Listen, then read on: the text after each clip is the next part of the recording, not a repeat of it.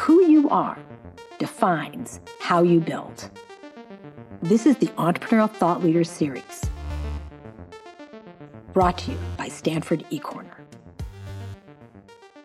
On today's episode, we have Lisa Alderson, the co founder and CEO of Genome Medical, a digital health company. She's the former Chief Commercial Officer and Chief Strategy Officer at Invitae, the former CEO of CrossLoop, and she she's a Harvard MBA. Here's Lisa.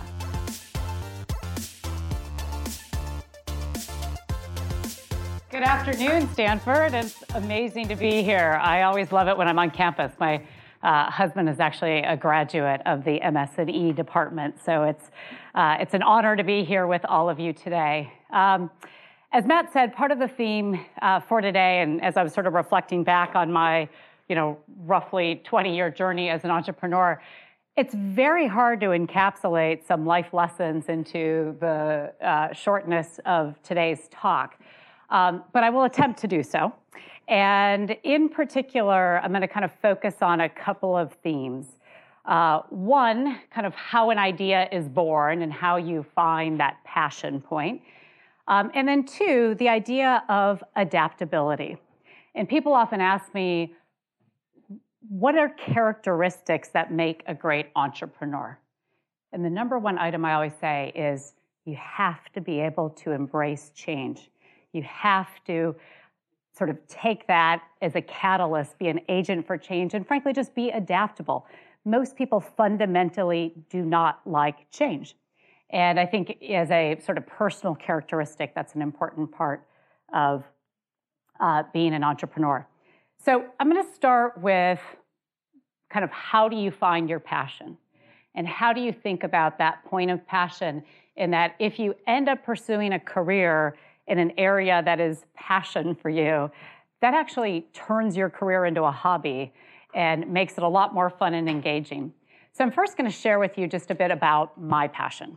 And my passion uh, has been a long and winding road to get to where I am today.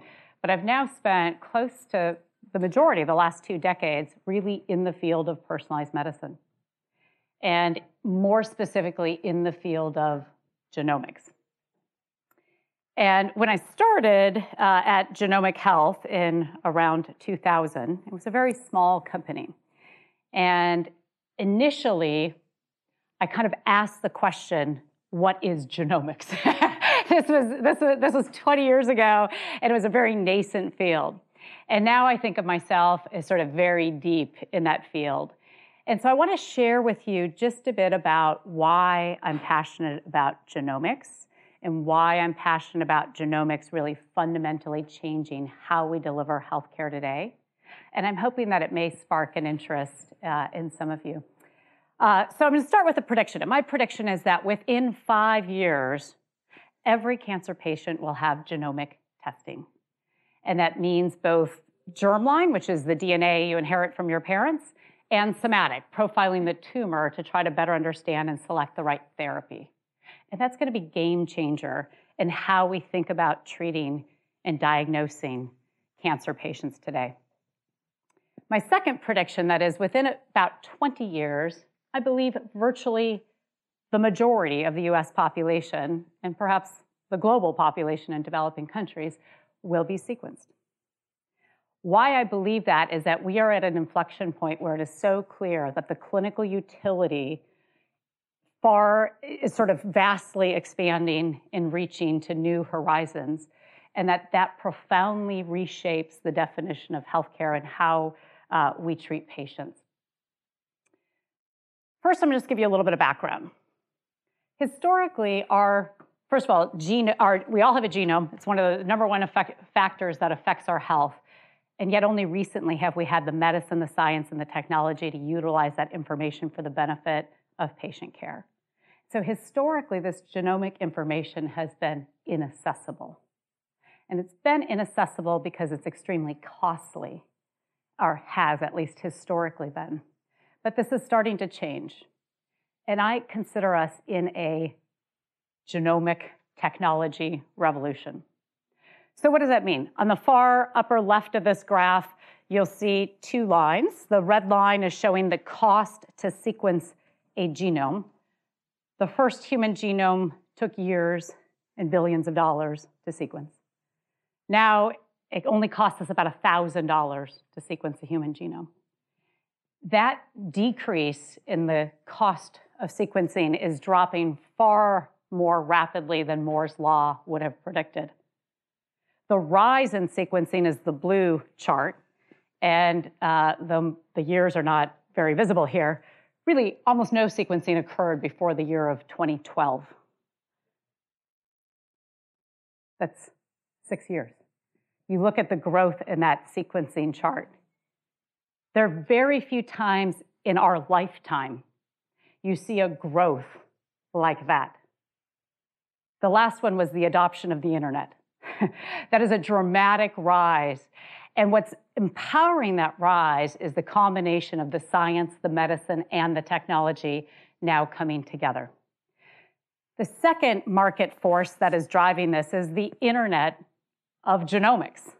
We're starting to see the value that each, each genome taken independently has some value, but in the aggregate, the big data effect of understanding how all of that information comes together for the benefit of better diagnosing disease, better understanding treatment options is also rapidly increasing. And then lastly, that we have 3 billion base pairs in the human genome, it is ultimately a finite puzzle. And so, better understanding, kind of like any puzzle, as you put some of the pieces into place, the pace of acceleration increases. And so, we're seeing this really rapid increase, even just over the last two years, three years, four years, five years. And we know a ton more today about what is causative of disease than we did uh, five years ago, and will, than we will in the future. So, despite this rapid revolution in the advancement of the science, the medicine, and the technology, we still have a last mile access problem. And by that I mean the following having sufficient clinicians, medical practitioners, who know how to use this information is our biggest impediment. And that's because the field has grown so quickly that we have such a small specialty area in the genetics and genomics realm. We, in fact, in this country have only 2,000 geneticists in the entire nation. We have about 5,000 genetic counselors, including a program here at Stanford. And so, among those experts, for a population of 330 million, that is simply insufficient. This ultimately touches just about every area of medicine. So ultimately, your primary care doctor, your pediatrician, an OB-GYN, a cardiologist, neurologist, they're all going to need to know something about genomics. But to get from where we are today in that future world is going to be a journey. And that is the journey that I am trying to solve. I'm trying to break down those barriers and really shepherd in this new era of genomic medicine in a really medically responsible way, but a much more efficient and scalable way than has ever been done before. To give you a little bit on why this matters, it's estimated that about 7% of the world's population actually has a genetic disorder. Most of that is undiagnosed. We just simply haven't had the tools and technologies to be able to get there. It affects cancer, cardiovascular disease, one out of 50 new live births, and virtually everybody in this room is carrying conditions as recessive carrier conditions that could affect your children or future generations to come. Everybody in this room has uh, markers that could predict your uh, response to drugs. And so, in this future world of precision medicine, where we can treat the right patient with the right drug at the right time, that's really what leads to improved patient outcomes and reduced costs of care uh, in the healthcare system today. Oops. So I want you to just imagine with me for a moment a future of medicine. First, today, we largely practice medicine the same for everybody. We have a standard of care. In this future delivery of healthcare, instead of waiting for people to get sick, observing their symptoms, and then trying to alleviate those symptoms, we'll move into a world where it's much more proactive. Individuals will be sequenced and will use that information to better understand your risk for disease. We will use that information to get to a much more accurate diagnosis faster. And we'll use that information to select the right drug and to even affect your dosing. In this future world, our genomes become much more valuable over time, and they ultimately are the gateway that enable personalized medicine. I'd like to paint for you briefly what that future of healthcare looks like. So, welcome to Genome Medical. This is a company I started uh, two years ago. And our vision really is how do we bring genetics into everyday life? We do that by providing expert genetic health care for individuals and their whole multi generational family. We are set up nationwide. This is not trivial. when you think about how many medical practices are nationwide, it's really just telehealth. Stanford is not nationwide. If you're seen by a doctor here, they can't see your entire family, unless they come here, of course, right? And yet, our genome ties us together with our whole family. And so, being able to see a whole multi generational family suddenly creates a much richer understanding of what, uh, how that family could benefit. So, we have just over 40 clinicians. Uh, we are a medical practice operating uh, out of 50 states. We have geneticists, we have genetic counselors, we have other specialists uh, like oncologists, uh, like PharmDs, pharmacists, uh, and we have primary care doctors and care coordinators. And that whole collective care team uh, really sees individuals today. I won't spend a lot of time on this, just that uh, our leadership team really brings some of the top geneticists and genetic counselors to bear, along with a business team uh, that is very passionate about personalized medicine. And um, Dr. Randy Scott, who's in the upper left next to me, uh, he is the founder of um, Genomic Health and Invitae and in Incyte Genomics prior to that. And he and I have now worked together in three different companies. Dr. Robert Green in the upper left is a, our third co founder, and he's a leading medical geneticist at Harvard Medical School and Brigham and Women's Hospital. One of the things I would say as an entrepreneur that's important is don't run out of cash. so, raising capital and thinking early about how do you build strength not only amongst your team, but how do you build strength among, amongst your investor base? And how do they help bring kind of the strategic value add and network of relationships and kind of wire you into an ecosystem uh, that, uh, that would not be present without them? So we're backed by Canaan Partners, uh, Illumina Ventures, GE Ventures, Kaiser Permanente Ventures, Health Invest Equity Partners, Flywheel Ventures, uh, and some private individual investors. When I think about this future world, there are really two elements I'm trying to bring together. One is that tremendous clinical expertise to first know which patients would most benefit, second, what tests to order, and third, how to interpret the resulting information to guide improvement in patient care. But that has to come together with real technology advantage. And so investing in the tools and technology that enable higher efficacy and higher efficiency service delivery than has ever been done before is really part of that challenge. We're telehealth, so everything is technology enabled. You can go online, schedule an appointment tonight, tomorrow, over the weekend, uh, evening hours, weekend hours. Uh, the convenience of that is part of really breaking down the barriers because today, you want to go see a geneticist or genetic counselor, first, they're largely at leading academic centers. Second, the wait time can be months. Uh, and in the case of some individuals, I've heard of six months. Um, and so it's about ease of access, and that's really one of the problems we're solving. I mentioned briefly this assess, select, integrate. It's really about how do we find the patients that would benefit. Uh, there's a stat that shows today the standard of care in clinical genetics for women who may be susceptible to hereditary breast and ovarian cancer who meet NCCN guidelines, only about 20% of them are actually getting testing today. And the reason for this is that the standard of care has evolved so quickly that we are just not finding those patients in the healthcare system today. They're being overlooked. And because of that, we're, we're failing that population. Um, to just try to highlight this. So I don't know, how, how many of you have actually had any kind of consumer genetic test? like a 23andMe or an Ancestry or Helix, National Geographic. Okay. Uh, I'd say roughly maybe 15%. so take that now, and it's really kind of upgrading to a medical grade genetics.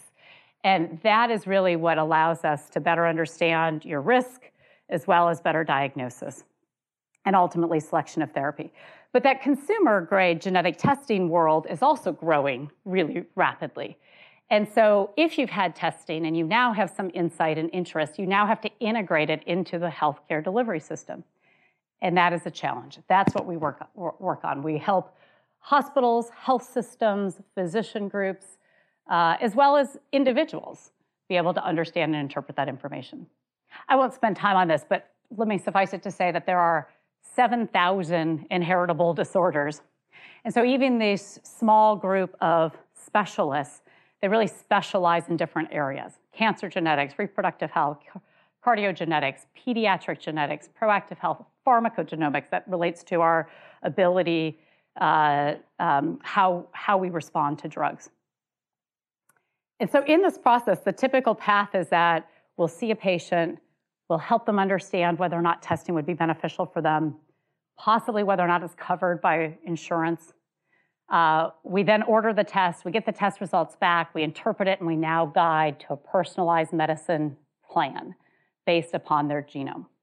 So it's guiding to clinical care and insights that could help to prevent disease or better treat disease. So the way to think about it um, is that genomics is really a lifelong journey. And there's different milestones. So some would argue that in the future of medicine, every newborn will be sequenced at birth and will use that information to help improve their care. I would argue that I think it's about revealing the right information at the right time because there's a lot of complexity in that information. And how do we break this down and interpret it as relevant for the newborn, for the toddler, for you know the four or five year old that's now hitting some milestones, for the 20 year old, the 30 year old, the 40 year old, and how do we peel back those layers? And so if you think about this, this is bringing together technology. It's a bit about big data and harnessing the power of that genome in the aggregate.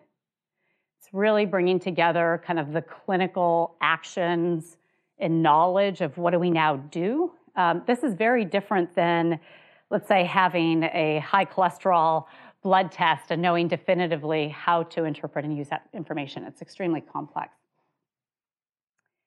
And so the, the power of harnessing genetics and genomics is that it leads to both improved patient outcomes for individuals, more personalized medicine, better treatment. Uh, it allows us in this world today where we think about one standard of care for every individual. Roughly what that means is that we're over treating half of the population and we're under treating half of the population, and we just don't know which half is which. In a future world, if we can stratify that patient population and say you're high risk, you're moderate risk, you're low risk, the change of care can be quite dramatic. And that leads to better outcomes, but it also leads to cost savings for us in our healthcare system. So, with that, I will leave the uh, background of my personal passion, but uh, ask you a question. Question is if you had the opportunity to be sequenced today, would you choose to do so? It's a real question because part of that is how do you react and interpret information? And most people I ask that question to say, well, if there was something actionable that could come out of it that could actually change outcomes for me, then the answer is yes, right? Because if I know I'm at risk of cancer and I now qualify for more active surveillance and maybe I get my MRI instead of my mammogram and so it's detected early and therefore it's detected when it is most treatable, which means that my survival rate is much higher. Like that means information is power and I want that information. Um, but if it's something that I can't do anything about, then I don't know if I want that information, right? So I'll leave you with that question. Would you like to be sequenced? As you think about how do you find your passion, my primary advice would be first, obviously, spend time doing the things you love doing. uh, and in the journey of uh, that finding your passion, I think a big part of that is really trying to pursue what you feel you're uniquely able to create value and add value. And that may not be what you are intending as you're graduating. It can be something that you sort of unfold over time. And by turning your work into a hobby, again, I feel like I wake up every day super jazzed about what I'm here to do. And I'm jazzed about it because I've been touched by many individuals in my life who could benefit from this science, this technology. And in the standard medical delivery system, it takes about 17 years to go from where we have clinical utility for a new test or a new uh, device to the actual adoption. And in that 17 years, I mean, that's a whole generation. There are a lot of lives that could have been touched, a lot of lives that could have been saved. And this to me is too compelling to sit by the sidelines and not help those individuals today. So that's my passion. The second area I would like to highlight is as you're thinking about how do you find this passion, I think it's equally important to, to be adaptable, to be adaptable to life's journey. And for me, that should take a little pressure off on the picking the right major, finding the right first job, having, you know, entire life plan well mapped out. So I want to share with you a little bit about my journey and how I've gone from when I was sort of graduating from undergrad to where I am today.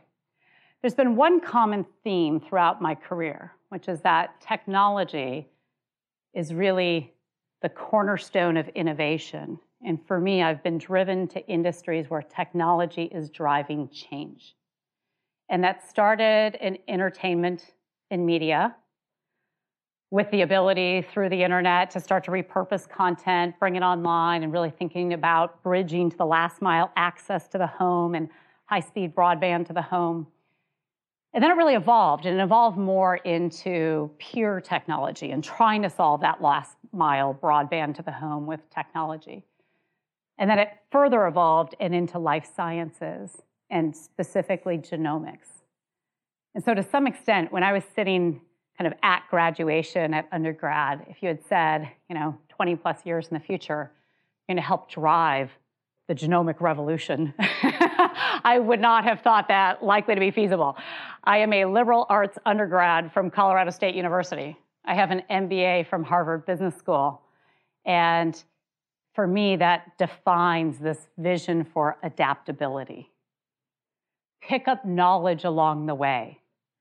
Find your interest, find your passion, sort of take that in as it comes and be willing to really bridge to what that future might be for you. I look at that as have kind of a directional plan. So when I was in my early 20s, I sort of had the life plan mapped out. And by the time I was in my late 20s, I realized, you know, directionality here is good. Like it's good to be purposeful. You clearly want to have, you know, a guide, if you will, but I think you want to be open to opportunity along that journey. I think you also really want to be able to accept and embrace change. Can't tell you how many people I know that end up just kind of doing the same thing because it's comfortable. That will not change the world. That will not allow you to leave a mark. By virtue of the benefit of being where you are, clearly you've demonstrated high intellect. Clearly, you've demonstrated an ability to do more. So it's really a question of what is your purpose? What is that calling for you? And how do you want to think about leaving impact? How do you want to think about being potentially an agent for change? And can it start with just being open to change? I have young children, 10 um, year old and a 12 year old. And I think about one of the best life skills I want to be able to give them is a willingness to put themselves outside of their comfort zone. Because by doing that, we learn, we acquire knowledge, we build confidence. As an entrepreneur, you really have to be willing to take the big leap. Now, this was the individual that jumped from 20,000 feet. Like, that's more courage than I have. I, will, I will say that. but I think the being able to, you know, take the big leap and build the parachute on the way down is definitely part of a characteristic of an entrepreneur. So I have now started or been a part of the early stage startup team at eight companies spanning three different industries. And like anything you do and you do frequently, there's sort of a muscle memory that you develop. So there's some things for me, particularly when I'm, you know, person of one starting a company, uh, or person of two or three, and I definitely advocate for partners in starting a company because there's highs and lows, and hopefully you kind of balance each other out. Uh, but that really I see it as just that confidence, that ability to put yourself in a place outside of your comfort zone. And having sort of the, the knowledge, or at least just that sense of, you know what, I got this. I'll figure it out. I may not have ever done this before, but I have the tools. I can figure it out. And I think that's what really sets an entrepreneur apart. If you can find your passion and you couple it with this ability to be adaptable, to be willing to take in new, new experiences, then you've kind of got a winning formula. You've got a formula that allows you to maybe bring a new perspective and new ideas to the world, but it also allows you to kind of be propelled forward with your inner drive and your passion. And that's really where ideas are born. So uh, I will leave it with the adaptability and embracing change as one of those takeaways for me is just what makes an entrepreneur capable of changing the world is really driven off of that ability to embrace change, to be comfortable with the unfamiliar. The last chapter and what I want to share um, is just about enjoying the journey. And I think this feeds into the other two aspects this find your passion, and willing to be adaptable. Ultimately, it takes a lot to build a company, to start with nothing, to have an idea, to encourage other people to share the passion and that idea, to join you in that journey, to find investors willing to back the idea, and ultimately to be able to execute and drive operational efficiency that allows you to excel far above your competitors. And so when I think about that, there will be a lot of highs. There will be certainly some lows. And being able to kind of celebrate the wins along the way is, is an important part of it. I often find myself kind of running what I consider to be a marathon, but at a sprinter's pace. And that's really hard to do. That is not something that is actually sustainable over a very long period of time. But I think when you have that passion, you're really eager and compelled with every day when you wake up, it's kind of easy to just keep going. And yet, I think you need to really calibrate on that and make sure that you take time to enjoy the journey. So I will share just a little bit about my passions outside of uh, building Genome Medical. So I am a avid outdoor enthusiast. I am a world adventurer and traveler. Uh, I have been skydiving in Colorado. I've been jungle trekking in Malaysia. I've been ziplining in the Bavarian Alps. Uh, I've watched the sun rise over Angkor Wat in Cambodia, and I've watched it set over the pyramids of Giza in Egypt. And I think all of that contributes to your life experiences. For me, life is about the accumulation of experiences you have along the way. That's part of what makes you you. That's part of what makes life fun. And so, sort of embrace that and have and create and carve out time for yourself along the way is really important because nobody else can do that for you. You really have to be the one that says, you know what? These are my boundaries, particularly as an entrepreneur. Like, let me tell you, the to do list never ends. there is not a point at which you say, great, I'm done. There's always more you can do. Always. And so if you let that spill over, suddenly you're working 16 hour days, seven days a week, and you're now running the marathon at the sprinter's pace. Can't do that that long. You can sprint, but then you got to take a break. then you can sprint, then you have to take a break. What you can't do is sprint, sprint, sprint, sprint, sprint, and just keep going. Like something will give. and that's where you start to impact relationships. That's where you start to impact health. That's where just not good.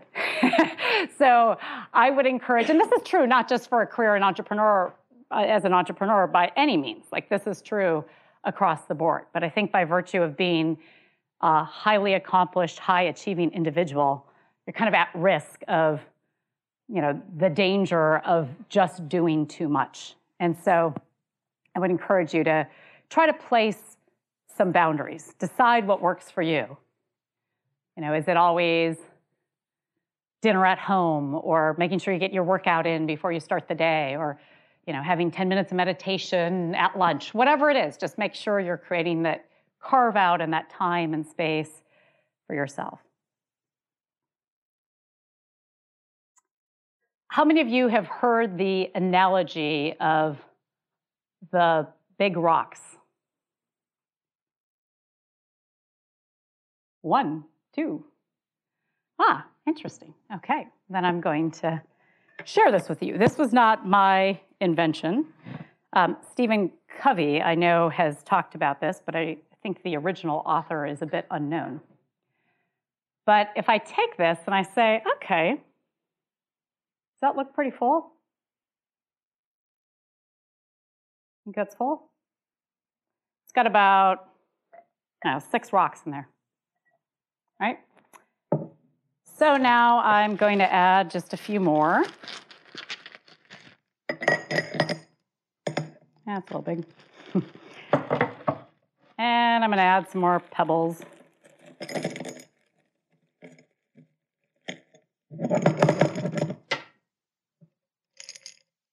Okay, now is that full?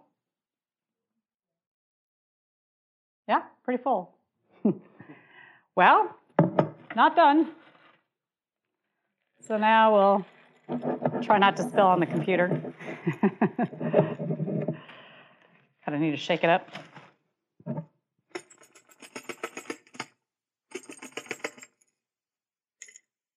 Okay, now we're now we're looking pretty full. Oh, got a little pocket in there. Right? We we now say that this is full. Wait, there's more. We should pour a little water in there. That's going to fill up the rest of the crevice.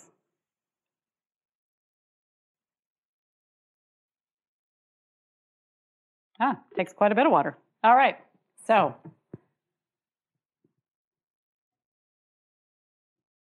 how about now? Can we get anything else in that jar?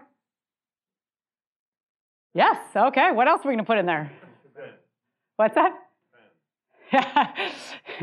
So okay, so what, what's what's the lesson of this?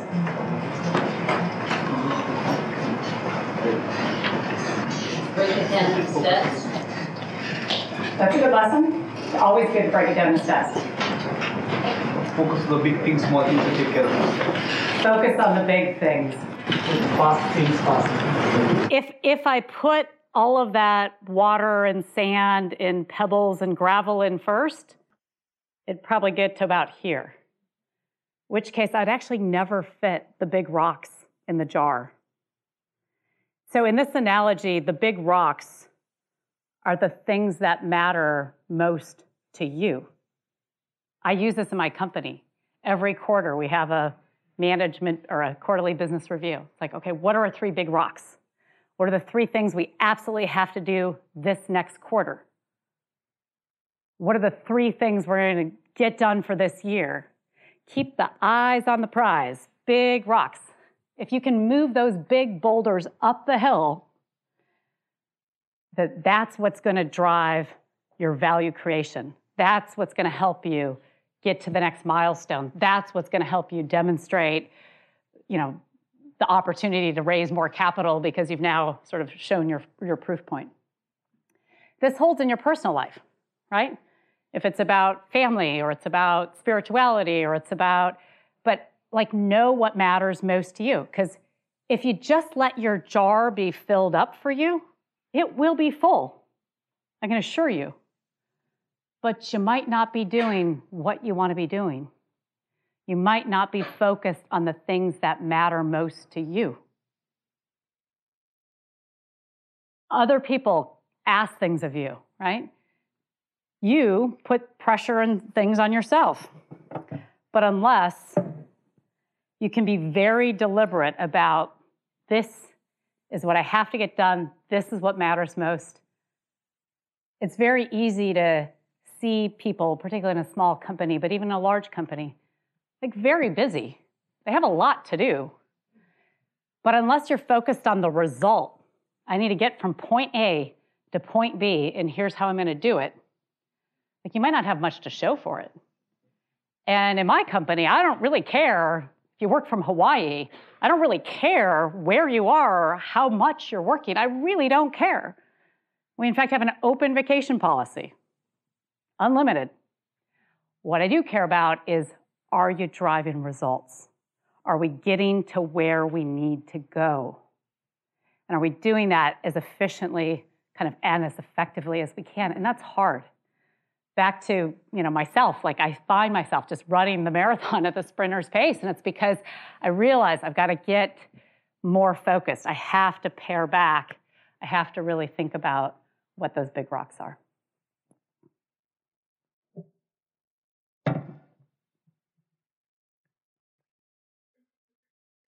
Sorry, I was on the wrong slide for that one. so then, you know, I think just to kind of wrap that up and pause, for me, it's really just about there's going to be some highs along the journey, there's going to be some lows.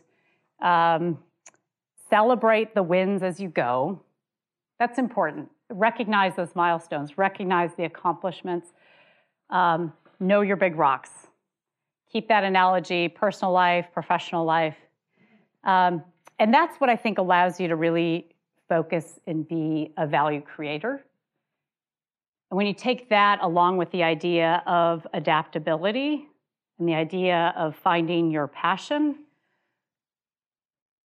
it allows you to think about if you see so clearly something that would make your life better, make something better for a whole bunch of people, possibly even change a whole industry maybe even change multiple industries.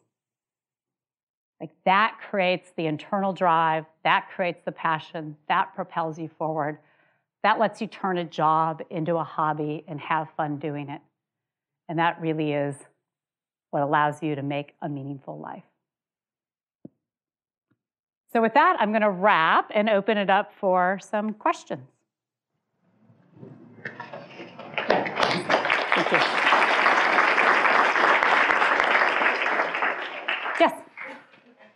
as you painfully know, the number one reason startups fail is they don't achieve product market fit. And I'm sure you knew this going into your new venture. Um, as you reflect back on the big rocks and your thought process for how to um, bust through that incredibly important milestone, you're obviously successful. I think you raised over $21 million. But that thinking had to go in from the very early formation of the company. Could you share some of your insights into um, how you were able to achieve that. Yeah, yes. Oh, sure. Thank you. So the question is, how do you get to product market fit, and how do you get there quickly? And can I share some insights from that? Um, so I'm going to step back first from Genome Medical and speak about this more holistically. So uh, I was honored and fortunate to work at Idealab, which was one of the first technology uh, incubators uh, back in the dot-com boom era. and so this was 1999, uh, 2000. And I learned a lot from Bill Gross, who's the founder of Idealab. And one of the things I learned most from him is that idea of how do you establish that product market fit and do it very quickly. And in the era of internet adoption for the first time, the, everything was kind of like, hey, can we sell dog food online? Can we sell cars online? Can we, what can we sell online? And part of what I took from Bill was the idea that, you know what, what you want to do is get as quickly as possible to the point where you have a minimal viable product. You put that product out into the market and you just observe what happens.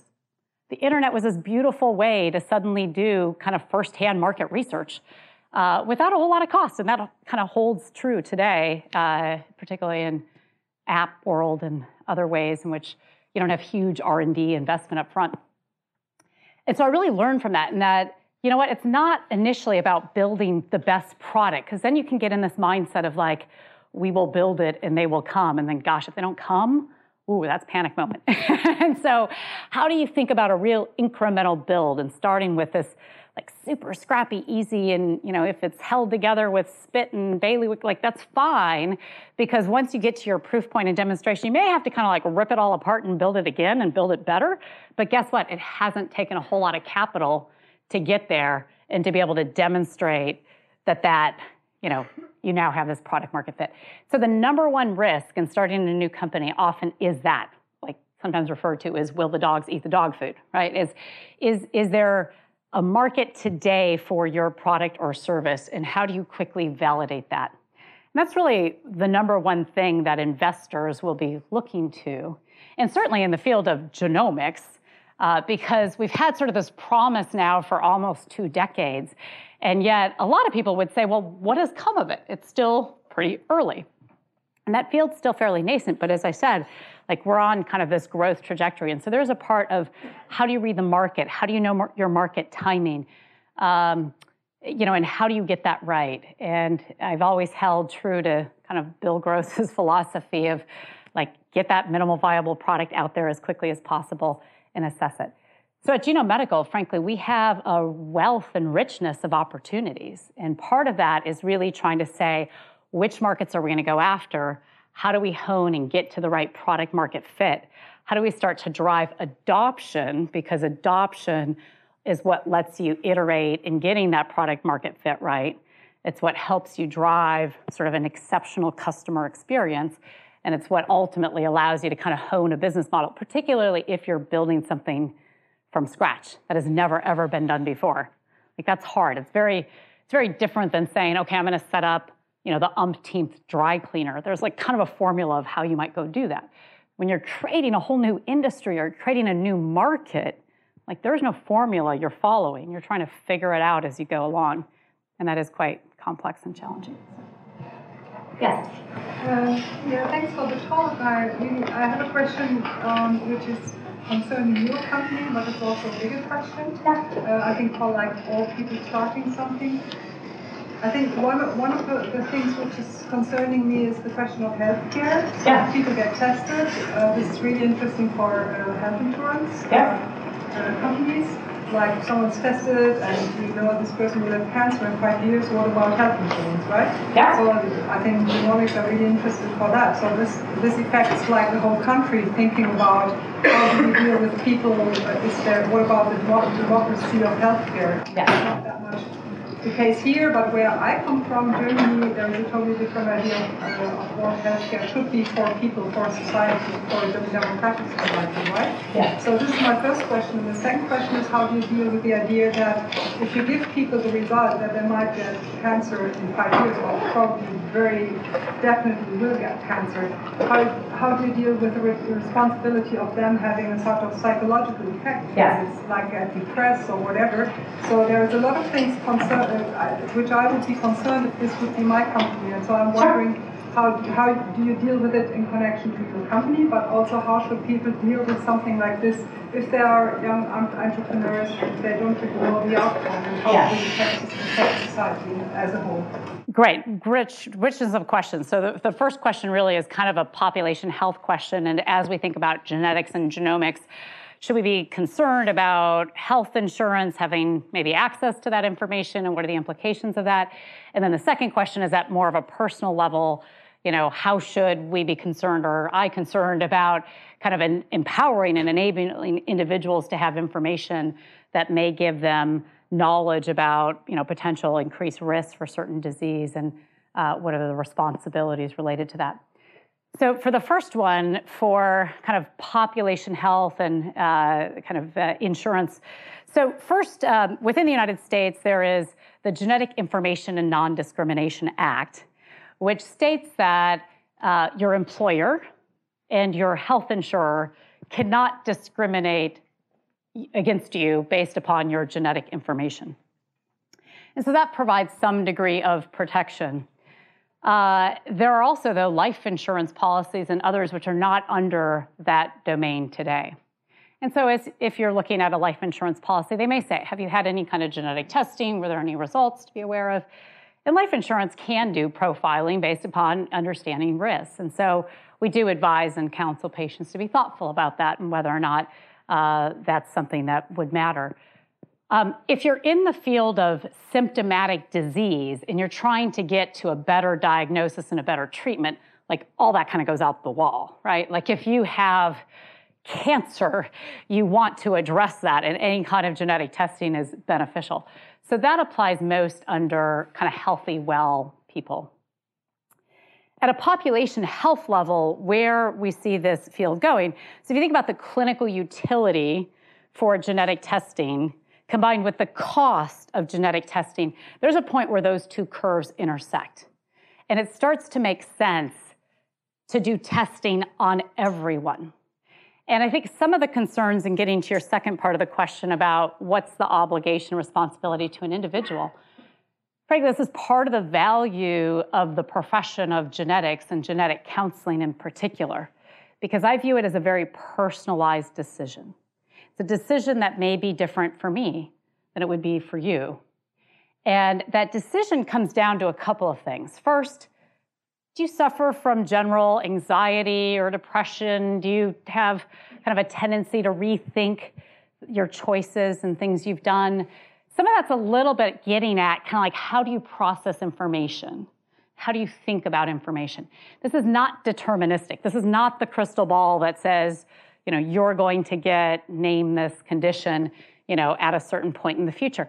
It's really about looking at inheritable disease and causes. And many diseases have genetics as sort of a component to it, but maybe not the only component. And yet, you're probably, many of you familiar with the Angelina Jolie story, where she went through pretty extreme measures and had uh, a mastectomy and an oophorectomy based upon what for her was an 85% lifetime risk of getting cancer. In that scenario, like she's on you know, one spectrum where, gosh, information was really powerful because her mother died of cancer, her grandmother died of cancer. Like those are stats that start to feel a little bit scary. And it's kind of a question of, well, in that scenario, are actually more afraid of the unknown because by not knowing, like you kind of feel like maybe it's there and it's, it's sort of ticking. Versus by having the information that empowers you, one, through your insurance, to now actually get more active surveillance and care, like there is a scenario where you can just find that earlier and it's much more treatable. And then there's other scenarios where you decide, you know what, we're going to take really aggressive measures to prevent that disease. So I think, again, that's really all about personal choice. And that part of our job at Genome Medical for an individual is to better understand how do you process that information? How do you think about the risks and benefits for you? How would you, with anticipatory guidance, start to think about what you might do with that information? And to some extent, you know, if you don't anticipate any change in how you would think about using that information, then maybe that isn't something you feel is needed for you. When I look at the field, the areas of opportunity that are richest, one, carrier testing. So most people get carrier testing today when they're pregnant. That's pretty late. At that point, your choices are pretty severely limited.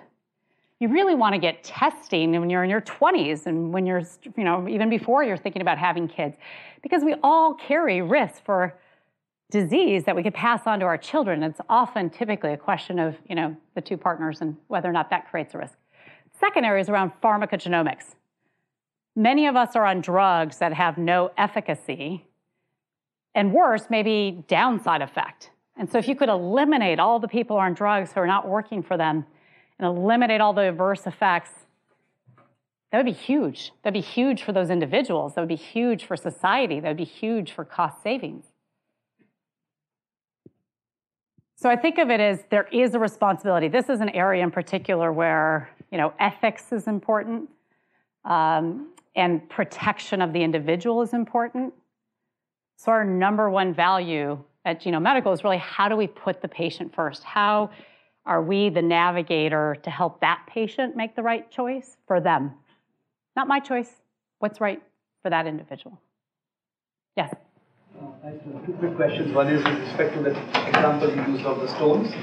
Um, so you said the big stones one should focus on. What are the techniques you use to determine your stones?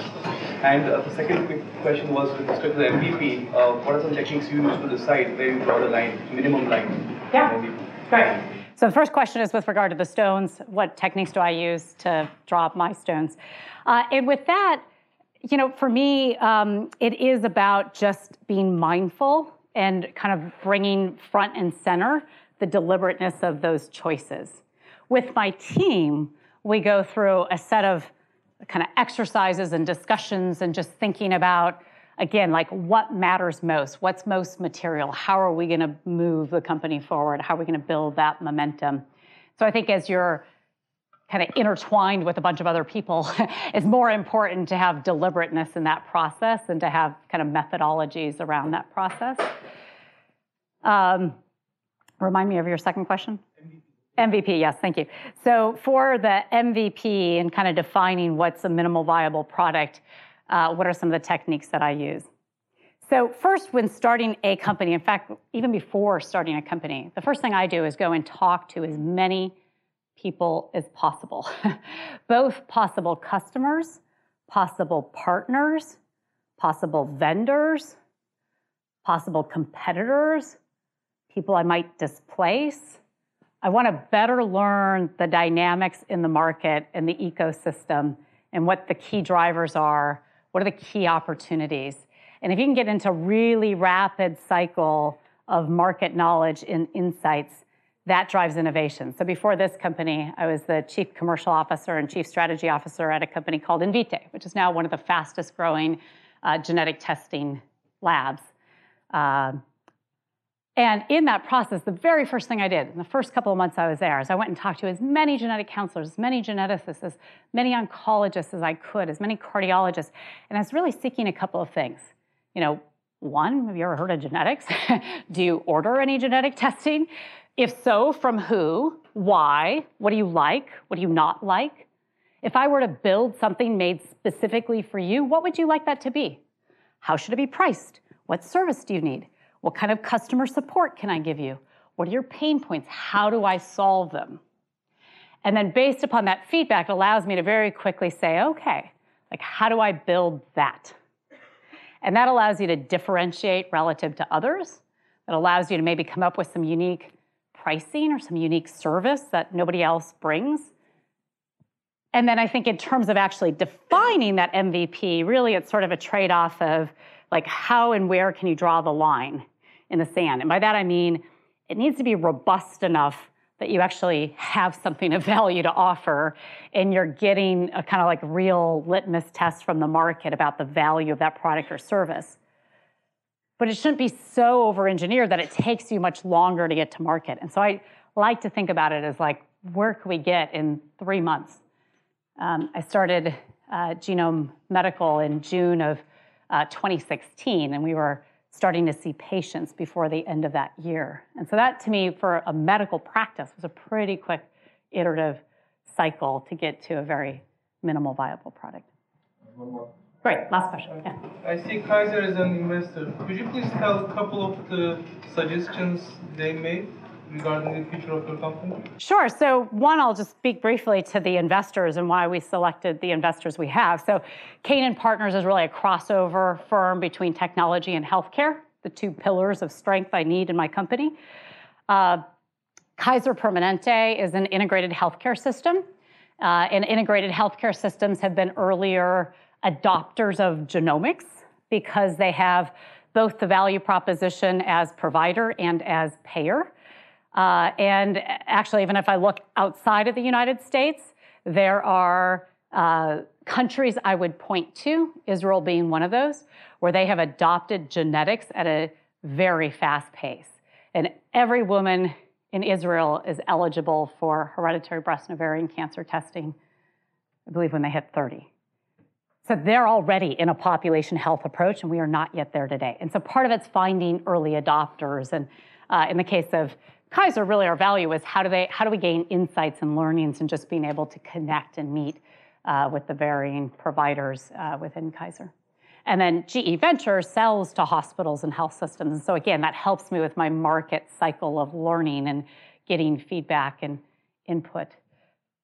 Illumina Ventures, and Illumina more specifically, but Illumina is almost single handedly driving the genomics revolution by building sequencers. And so there's a lot of value for me in being part of that ecosystem. So again, it's, um, I think only by virtue of having built a number of companies have I gotten to the point where I feel uh, much more about selection of investors as a strategic objective and one that you need to spend a lot of time on and make sure that your interests and theirs are kind of aligned and that they also bring a tremendous amount of value in addition to capital.